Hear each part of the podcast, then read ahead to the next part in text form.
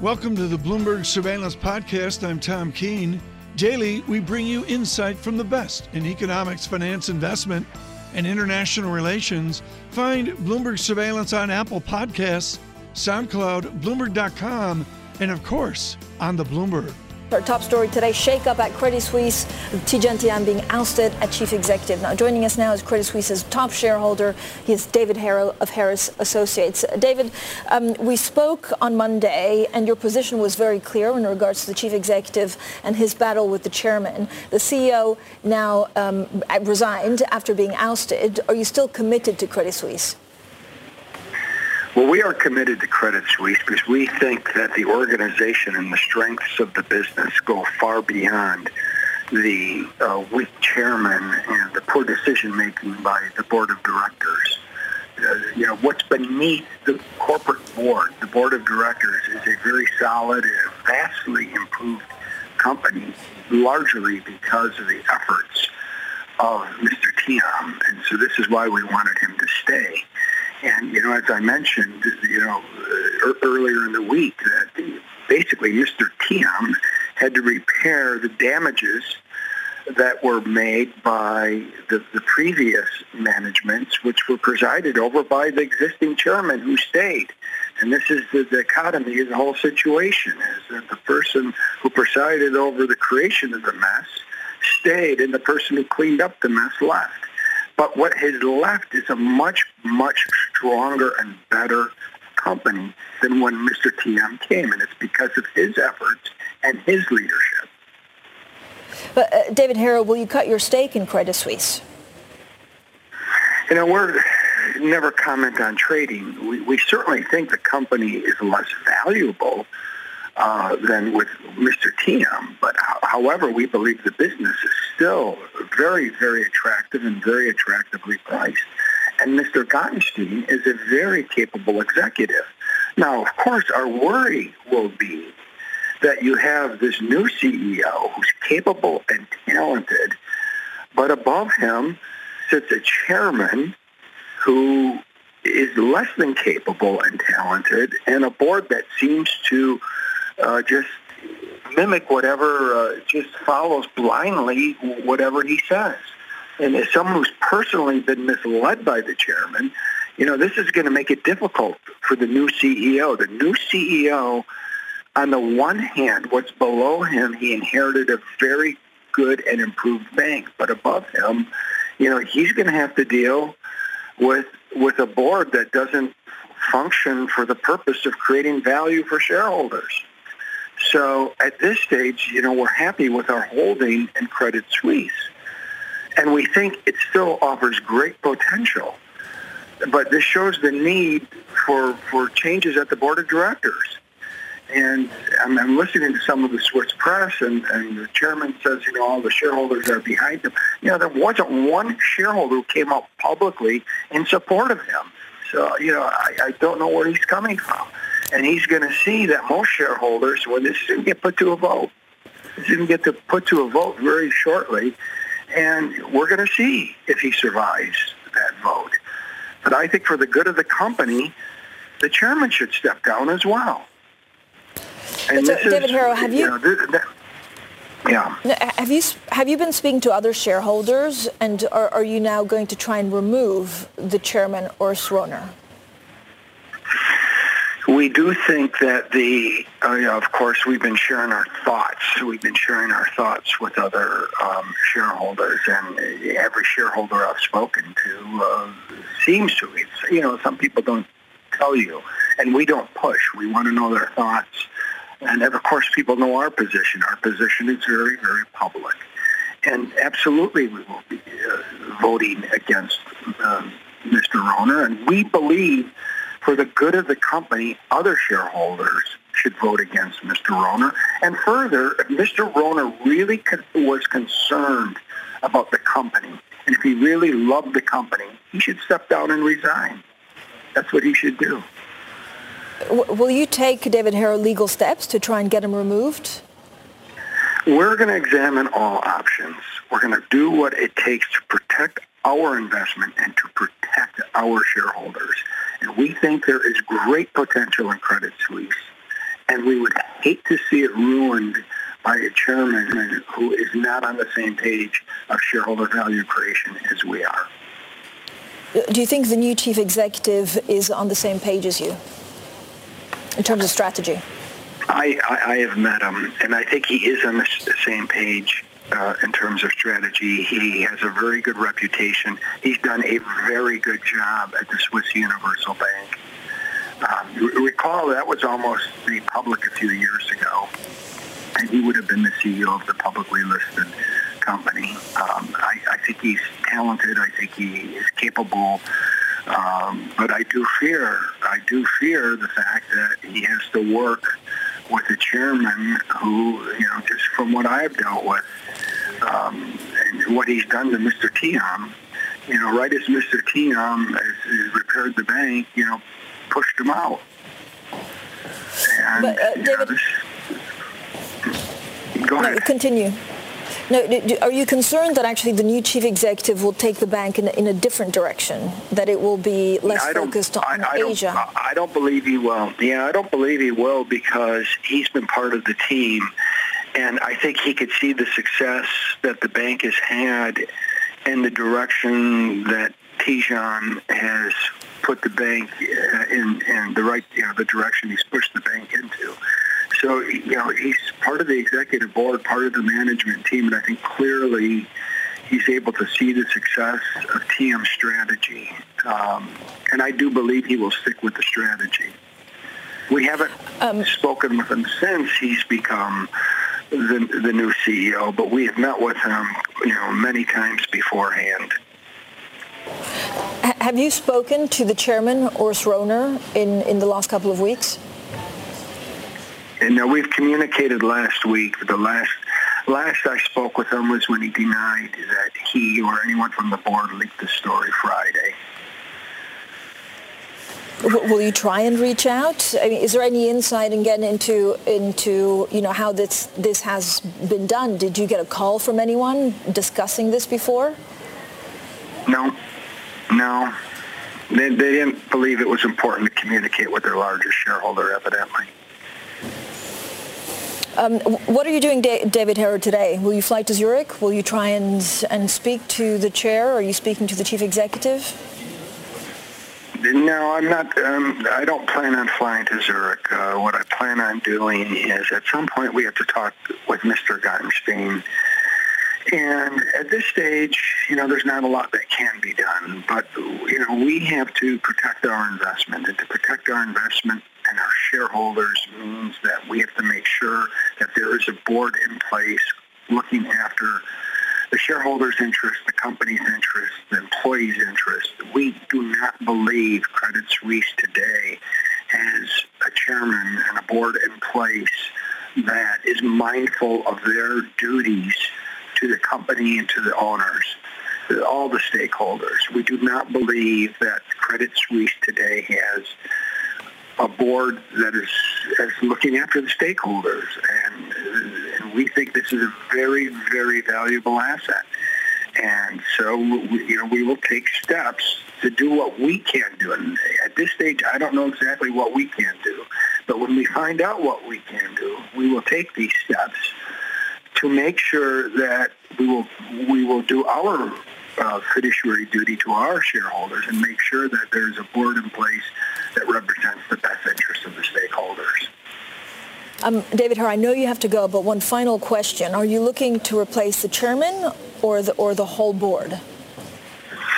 Well, that's, that is a good question because we don't know exactly how the whole board really um, panned out. But I think for, for now, for now, the chairman should be replaced. The chairman should be replaced. In fact, as I said, if he really cares about the organization, if he really cared about Credit Suisse, he would step down as chairman. Because this would really bring stability and it would allow Mr. Gottstein the opportunity for a true fresh start. But as long as Mr. Rohner is there, there will be doubt and questions on, you know, who's going to be the next one to be pushed out. And so I, I think the best thing for the organization would be, and I'm surprised that when the board made this change, when the board made this change, you know, they did say he's leaving in 2021. That's not good enough. He's got to leave before that. He shouldn't leave immediately. David Herro, thank you so much for your time. As always, he is Chief Investment Officer at Harris Associates and, of course, a top Credit Suisse shareholder.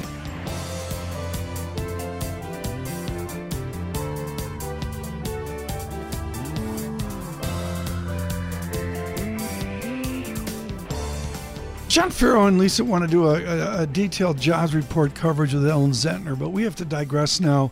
Is the chief economist of Morgan Stanley went back to her really seminal market economic work with a fabulous op ed in the New York Times over the weekend.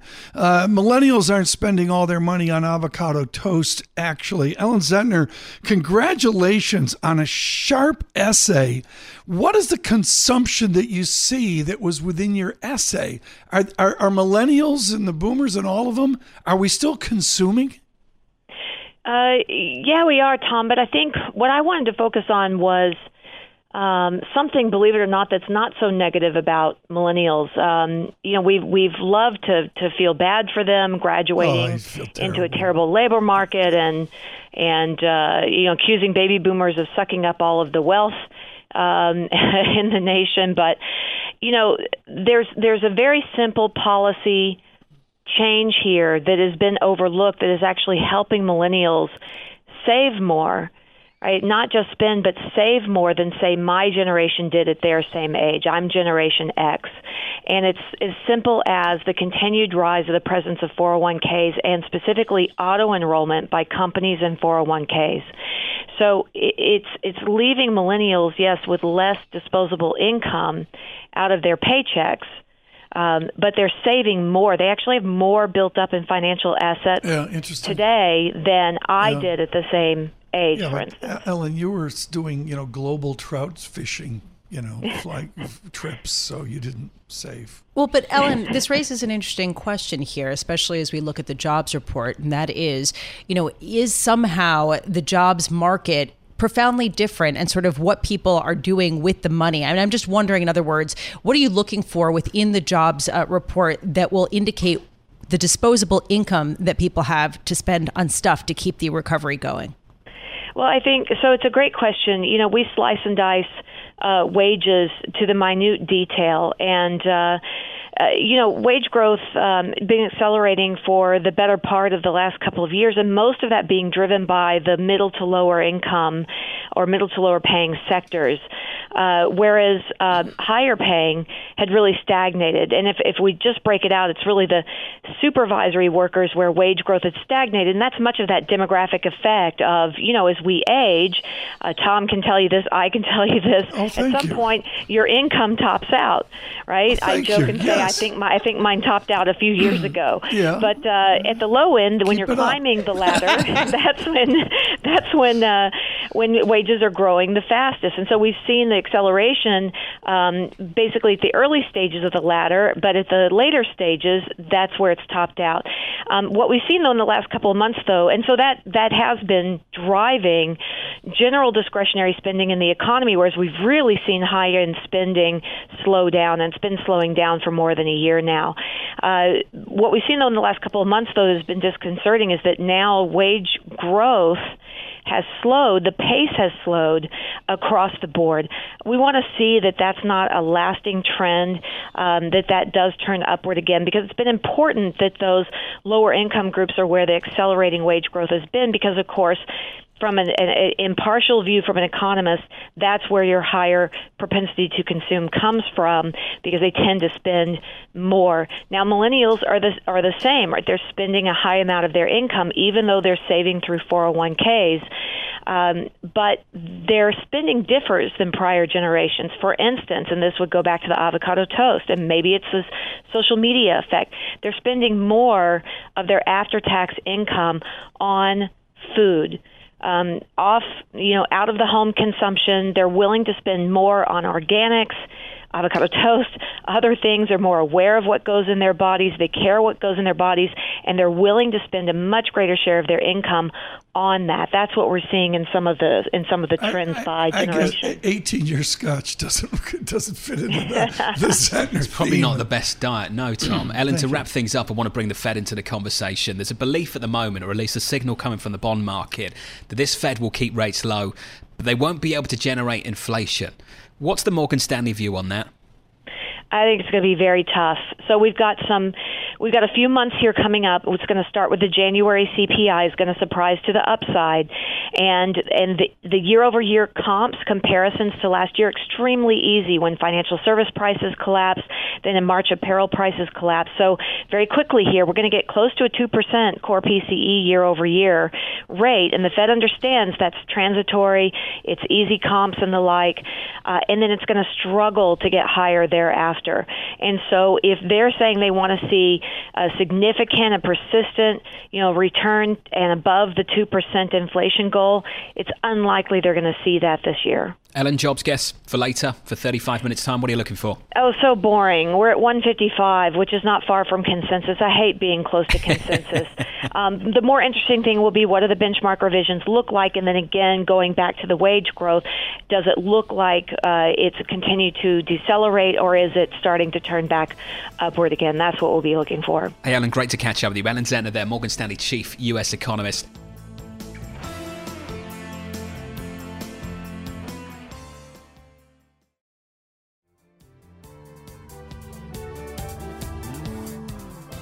Right now, Elisa Martinuzzi is with us. She's with Bloomberg Opinion. She is encyclopedic on the fabric and culture of European banks. And Lisa, I, with Credit Suisse, I don't want to look at the immediate details and the gossip and all that.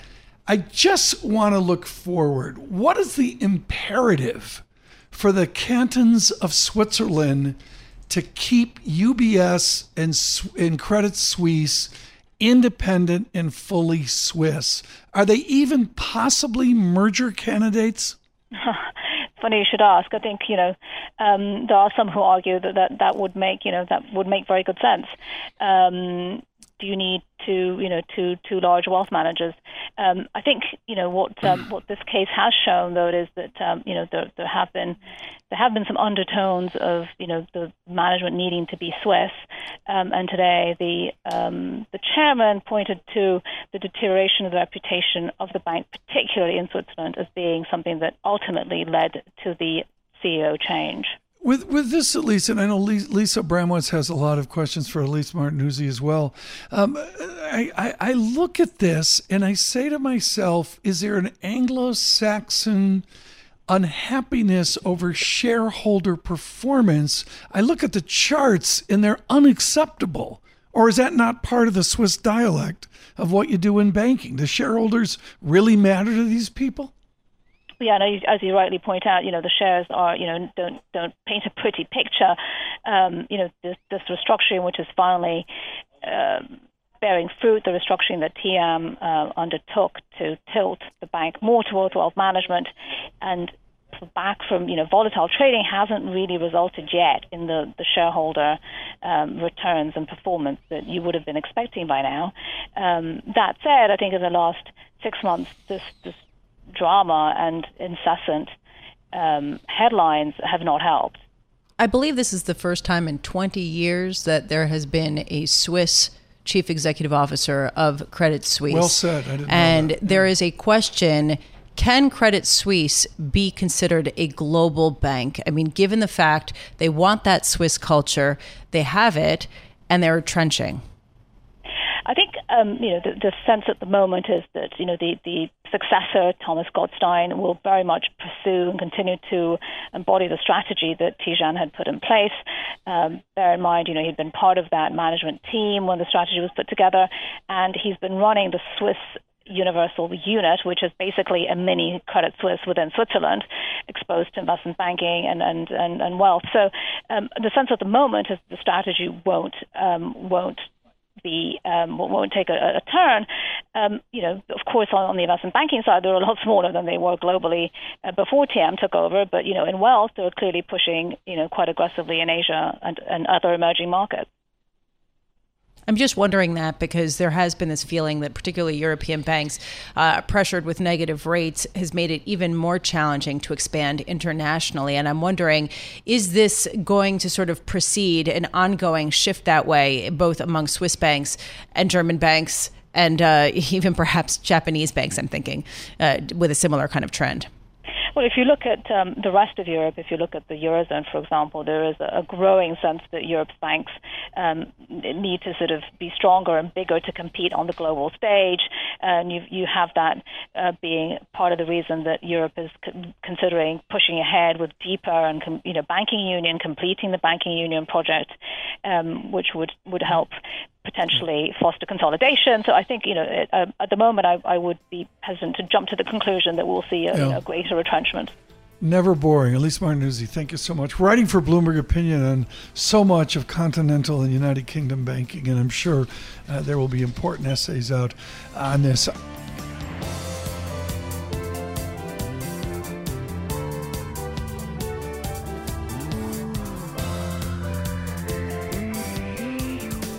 For the White House's view on the jobs report now, I'm really pleased to say we're joined on Bloomberg Television and on Bloomberg Radio by Larry Kudlow, National Economic Council Director. Larry, great to see you. Great week for the administration as well. Stellar job numbers. Big debate around this table on Bloomberg TV and on Bloomberg Radio as to whether we have found full employment yet in the United States of America. What's your take, Larry? Yeah, it's a good point. Look, um, I'm focusing on the employment to population ratio which a lot of labor economists, uh, Ed Lazear and others say is the best measure. When you look at that, Jonathan, we went up two tenths of a percent in today's report for January. So, A, that's good. But B, we're at 61.2 percent. The peak uh, back in 2006 was over 63 percent. What that means in terms of our growing population is that there could be as many as 6 million workers who are still out there that may have dropped out of the labor force. You know, we've had labor force increase of three and a half million uh, prior administration lost jobs. But the point is, people see the better job opportunities. They see retraining and reskilling opportunities. They're coming out of the woodwork. And the employment ratio suggests if we keep marching up towards the prior peak, as I believe they will, and today's blowout numbers suggest, you could have as many as 6 million more workers uh, in this country ready to come back to work and join the labor rolls. So, Larry, this is not necessarily a bad thing. I'm just wondering, just in terms of your assessment, do you think the administration and many other people on Wall Street as well have underestimated the amount of work still left to do to get back to that peak? The amount of workers, you mean, Jonathan? Yeah, to get people back to work again, to get to that position where unemployment is low enough to get wages moving in a bigger way. Well, look, uh, the progression is good, the patterns are good. May I also uh, suggest in yesterday's uh, productivity report, the last four quarters productivity output per hour has climbed all the way back to 1.8%. And so your uh, hours worked or employment growth is uh, well over 1%. So you're looking at the potential for 3% GDP, which I think you know, contradicts a lot of these secular stagnation scenarios that we reject. All I'll say is what President Trump has done, you heard it in the State of the Union, and you heard it in Davos, He's restructured the economy, he's rebuilt it so that we have new incentives for people to work, save, and invest. Uh, that's what a market oriented economy should be doing. Tax rates come down, sweeping deregulation, energy independence, and new trade deals that will open up uh, terrific export markets. I want to make a point on the export side, Jonathan, because yeah. I don't want to overlook that. President Xi and uh, Trump spoke by phone last evening. Very constructive conversation. Uh, President Trump believes that uh, China can handle the virus. We are helping them with all kinds of experts and so forth.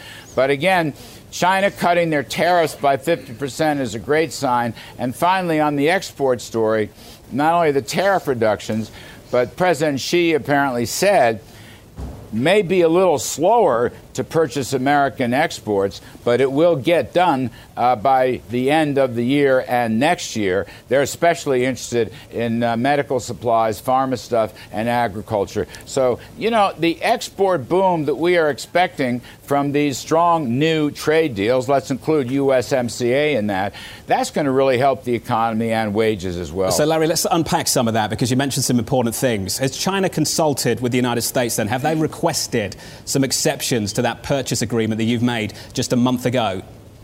Not formally. I mean, they're consulting because the two leaders have talked about it and staff level discussions. Uh, nothing formal. The point is that obviously they're in a shut in uh, regarding their industrial plants in a number of cities and so forth.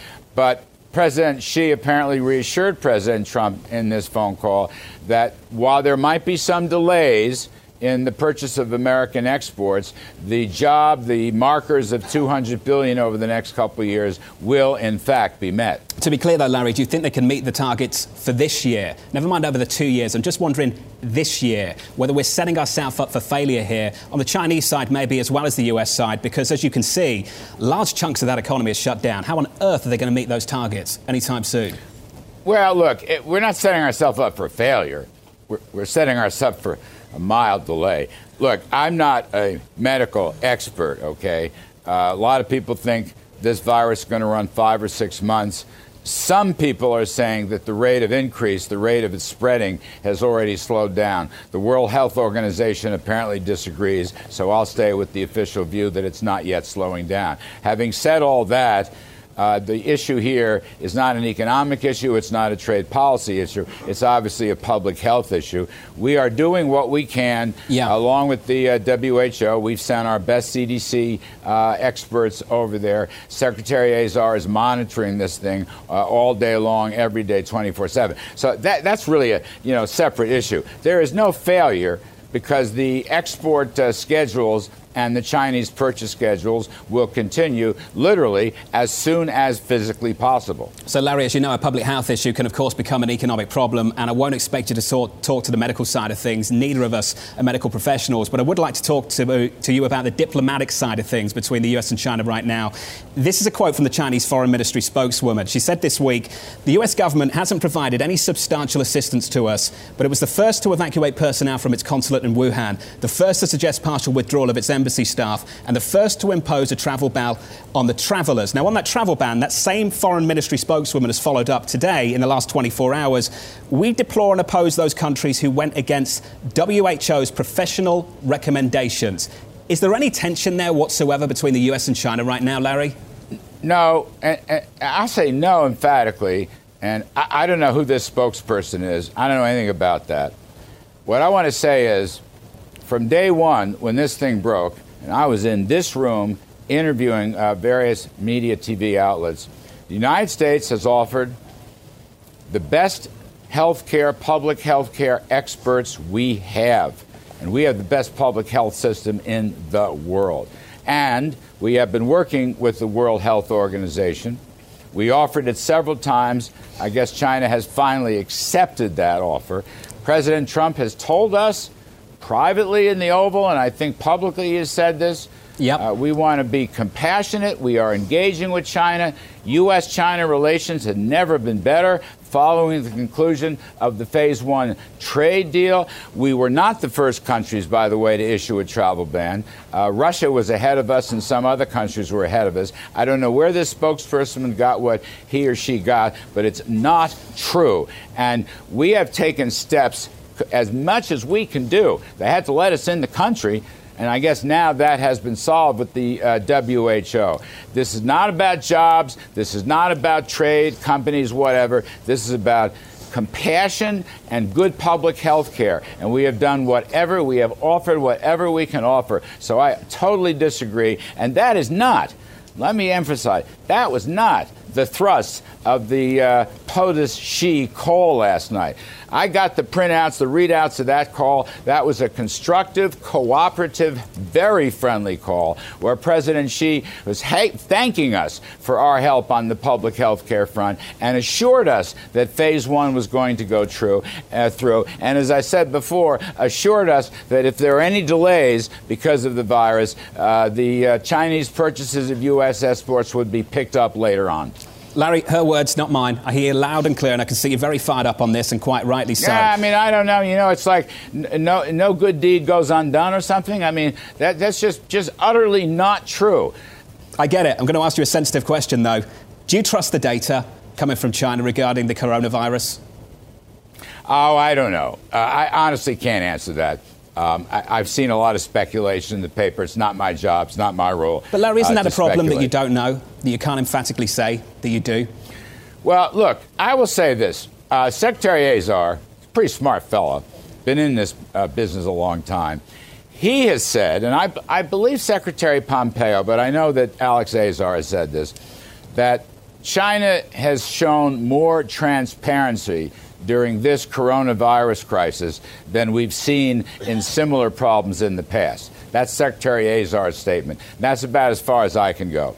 Let's talk about a State of the Union and next steps. The President talking about one priority is paramount reversing decades of calamitous trade policies. You and I talked the other week in Davos. I caught up with the Commerce Secretary Wilbur Ross as well. We had some great conversations about Europe and next steps. Larry, what are the next steps? What's the timeline to deal with the issue? That is Europe, at least from the administration side of things, in the coming months. What are you looking for? Uh, very good talks yesterday between Ambassador Lighthizer and uh, Phil Hogan, who's the new EU Trade Commissioner. Hogan's a smart guy. He was formerly the Agriculture Commissioner. Uh, I met with him after uh, Bob Lighthizer met with him. The bilat we had in Davos with uh, EU uh, President, the new President von der Leyen, was very constructive. She's got a lot of energy, wants to restart the talks and move things along. President Trump uh, said he'd be delighted to do so. I think there's a lot of new urgency into those talks. Uh, I'm not going to go into detail. That's uh, Lighthizer's uh, uh, uh, domain. I will just say that there have been some new proposals put on the table, which could amount to some very positive developments. I'm not here to do details. I'm not here to do timing. That's up to our trade ambassador. Larry, I but thought I you were here for the details. talks have been started. I, I thought monthly that's what this conversation was about, that you give me the details. Well, you know, Jonathan, you're an awful good man, and you've been great to me. I can tell you what I can tell you, and then we have to go dot, dot, dot, dot, dot to finish the sentence. I understand that. Let's talk about one final issue, though, and it's on Europe. Commerce Secretary Wilbur Ross said the Section 232 investigation had completed last year, the end of last year, as you know, and that they determined that it was a national security risk, and that was the imports of European autos into the United States. And then he said to me that the president decided that it is a risk, that we've decided as an administration that it is a risk, but we're going to negotiate. Why are we negotiating around national security risks? It's either a national security risk or it's not, isn't it? Well, no, I don't think it's quite that straightforward. Look, the Trade Principles Group submitted uh, our report to the president, and he has the authority under Section 232 to take whatever actions that he deems necessary. He has not taken any actions thus far. And I think that whole discussion is on hold for the moment while we work through a good faith effort uh, with respect to the possibility of an EU trade deal. And as I said, those talks are heating up. We had good meeting with the new EU president. Uh, their trade guy Hogan was here and had good talks with Lighthizer uh, yesterday. So that's really front and center. I think um, you know we'd like to make a good deal with the European Union. I don't want to speculate on anything right now, except there's a new energy to those talks. Larry, and we hope that energy transpires, materialises into a positive outcome. Larry Kudlow, always great to see you to get your thoughts, especially after the payrolls report. Larry Kudlow there, the National Economic Council Director, joining us from Washington, D.C. Thanks for listening to the Bloomberg Surveillance Podcast. Subscribe and listen to interviews on Apple Podcasts, SoundCloud, or whichever podcast platform you prefer. I'm on Twitter at Tom Keene. Before the podcast, you can always catch us worldwide on Bloomberg Radio.